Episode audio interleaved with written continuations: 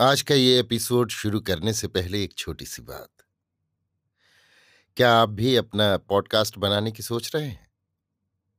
तो anchor try कीजिए। ये पॉडकास्ट बनाने का सबसे आसान तरीका है। नंबर एक, ये फ्री है। नंबर दो, इसमें कई सारे ऐसे टूल्स हैं जो आपको अपने फ़ोन और कंप्यूटर पर रिकॉर्ड और एडिट करने की फैसिलिटी देते हैं। नंबर तीन आप अपने पॉडकास्ट को डिस्ट्रीब्यूट भी कर सकते हैं, जिससे इसे स्पॉटिफाई और दूसरे प्लेटफॉर्म पर सुना जा सके। तो डाउनलोड कीजिए फ्री एंकर ऐप या विज़िट कीजिए एंकर डॉट एफ़ पर अपना पॉडकास्ट स्टार्ट करने के लिए। ये तो थी एक छोटी सी जानकारी, और अब शुरू करते हैं एपिसोड का सिलसिला। तो आज के एपिसोड में लीजिए सुनिए रविन्द्रनाथ टैगोर के लिखे उपन्यास, चौखेर वाली के हिंदी अनुवाद, आँख की किरकिरी का अंतिम और चौवनवा भाग, मेरी यानी समीर गोस्वामी की आवाज़ में। राजलक्ष्मी की मृत्यु के बाद यथारीत उनका श्राद्ध भी हो गया। एक दिन महेंद्र ने बिहारी से कहा, भाई बिहारी, मैं डॉक्टरी जानता हूँ। तुमने जो काम शुरू किया है, उसमें मुझे भी शामिल कर लो। चुन्नी जिस ढंग की गृहिणी हो गई है, वो भी उसमें सहायता कर सकेगी। हम सब वहीं रहेंगे। बिहारी ने कहा महन भैया, तुम जरा अच्छी तरह विचार कर देख लो। ये काम क्या तुम्हें हमेशा अच्छा लगेगा? वैराग्य के आवेग में कोई भी स्थायी भार अपने ऊपर ना ले बैठना। महेंद्र ने कहा, बिहारी, तुम भी विचार देखो। मैंने अपना जीवन जैसा बना डाला है। उसे अब आलस्यपूर्ण ढंग से नहीं भोगा जा सकता। कर्म के द्वारा उसे अगर आगे ना बढ़ाया गया तो किसी दिन वो मुझे ही खींचकर अवसाद के गड्ढे में डाल देगा। तुम्हें अपने काम में मुझे स्थान देना ही होगा। अंत में यही बात तय हो गई। इधर अन्नपूर्णा के काशी जाने के दिन निकट आ रहे थे। अन्नपूर्णा और बिहारी शांत विषाद के साथ पहले की बातों की चर्चा कर रहे थे। इतने में विनोदनी दरवाजे के पास आकर बोली, चाची जी, मैं भी जरा आकर बैठ सकती हूँ? अन्नपूर्णा ने कहा हाँ हाँ आओ बेटी, बैठो। विनोदनी के बैठने के बाद उससे दो चार बात करके अन्नपूर्णा बिछौना उठाने के बहाने बरंडे में चली गई। विनोदनी ने बिहारी से कहा, अब मेरे लिए तुम्हारा क्या आदेश है बताओ? बिहारी ने कहा, भाभी, तुम ही बताओ अब तुम क्या करना चाहती हो? विनोदनी ने कहा, सुना है गरीबों के इलाज के लिए तुमने गंगा के किनारे कहीं बगीचा लिया है। मैं वहाँ तुम्हारा ही कोई काम करना चाहती हूँ और कुछ ना हो तो रसोई तो बना ही सकती हूँ। बिहारी ने कहा भाभी, मैंने बहुत सोच देखा है। नाना घटनाओं से हमारे जीवन जाल में अनेक उलझने पड़ गई। हैं अब एकांत में बैठकर उन्हें सुलझाने के दिन आ गए हैं।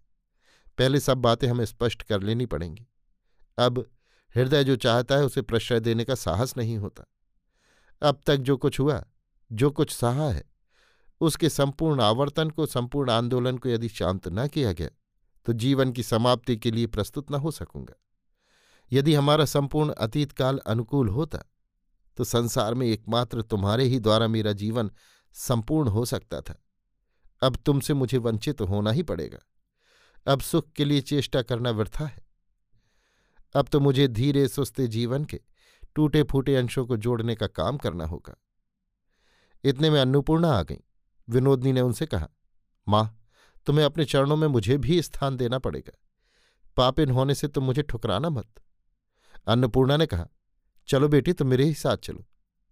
अन्नपूर्णा और विनोदनी के काशी जाने के दिन किसी मौके से बिहारी विनोदनी से एकांत में मिला। उसने कहा, भाभी, तुम्हारी कोई निशानी मैं अपने पास रखना चाहता हूँ।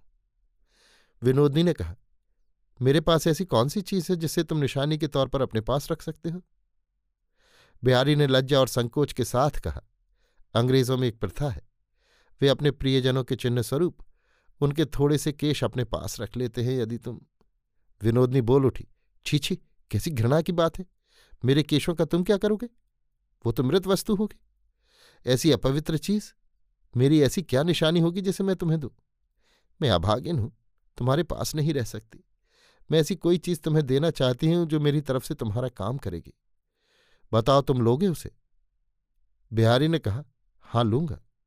सुनते ही विनोदनी ने उसी क्षण अपने आंचल से दो हज़ार रुपये के नोट खोलकर बिहारी के हाथ में दे दिए। बिहारी सुगंभीर आवेग के साथ स्थिर दृष्टि से विनोदनी के चेहरे की तरफ़ देखता रहा। फिर थोड़ी देर बाद बोला, मैं क्या तुम्हें कुछ भी नहीं दे सकता? विनोदनी ने कहा, तुम्हारी निशानी मेरे पास है। वो मेरे अंग का भूषण है। उसे कभी कोई छीन ही नहीं सकता। मुझे अब और किसी भी चीज़ की ज़रूरत नहीं। इतना कहकर उसने अपनी कोहनी का वो निशान दिखा दिया जो एक दिन बिहारी के धक्के से सीढ़ी पर गिरकर कट जाने से बन गया था।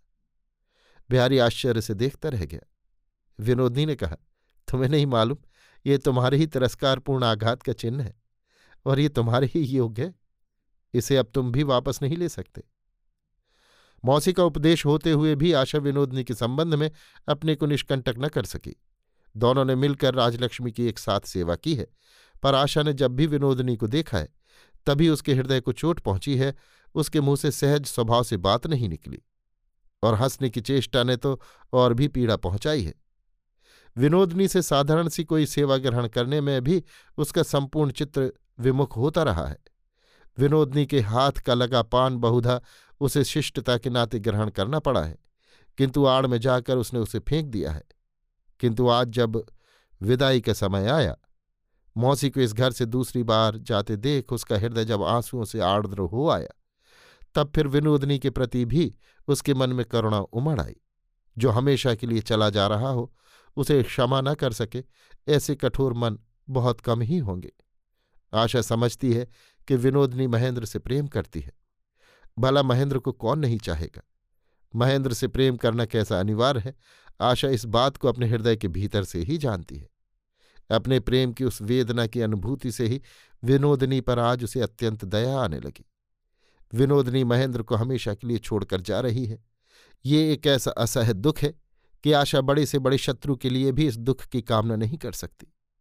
ये सब बातें सोचते सोचते आशा की आँखों में आँसू भर आए।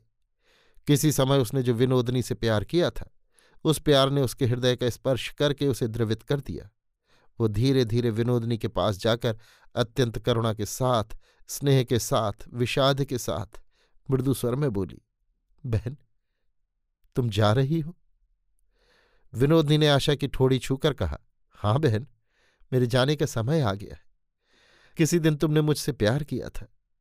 अब सुख के दिनों में उस प्यार का कुछ अंश मेरे लिए भी रखना बहन, और सब भूल जाना।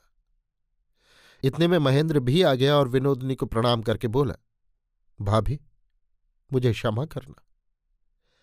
उसकी आँखों से आँसू की दो बूंदें ढलक पड़ी।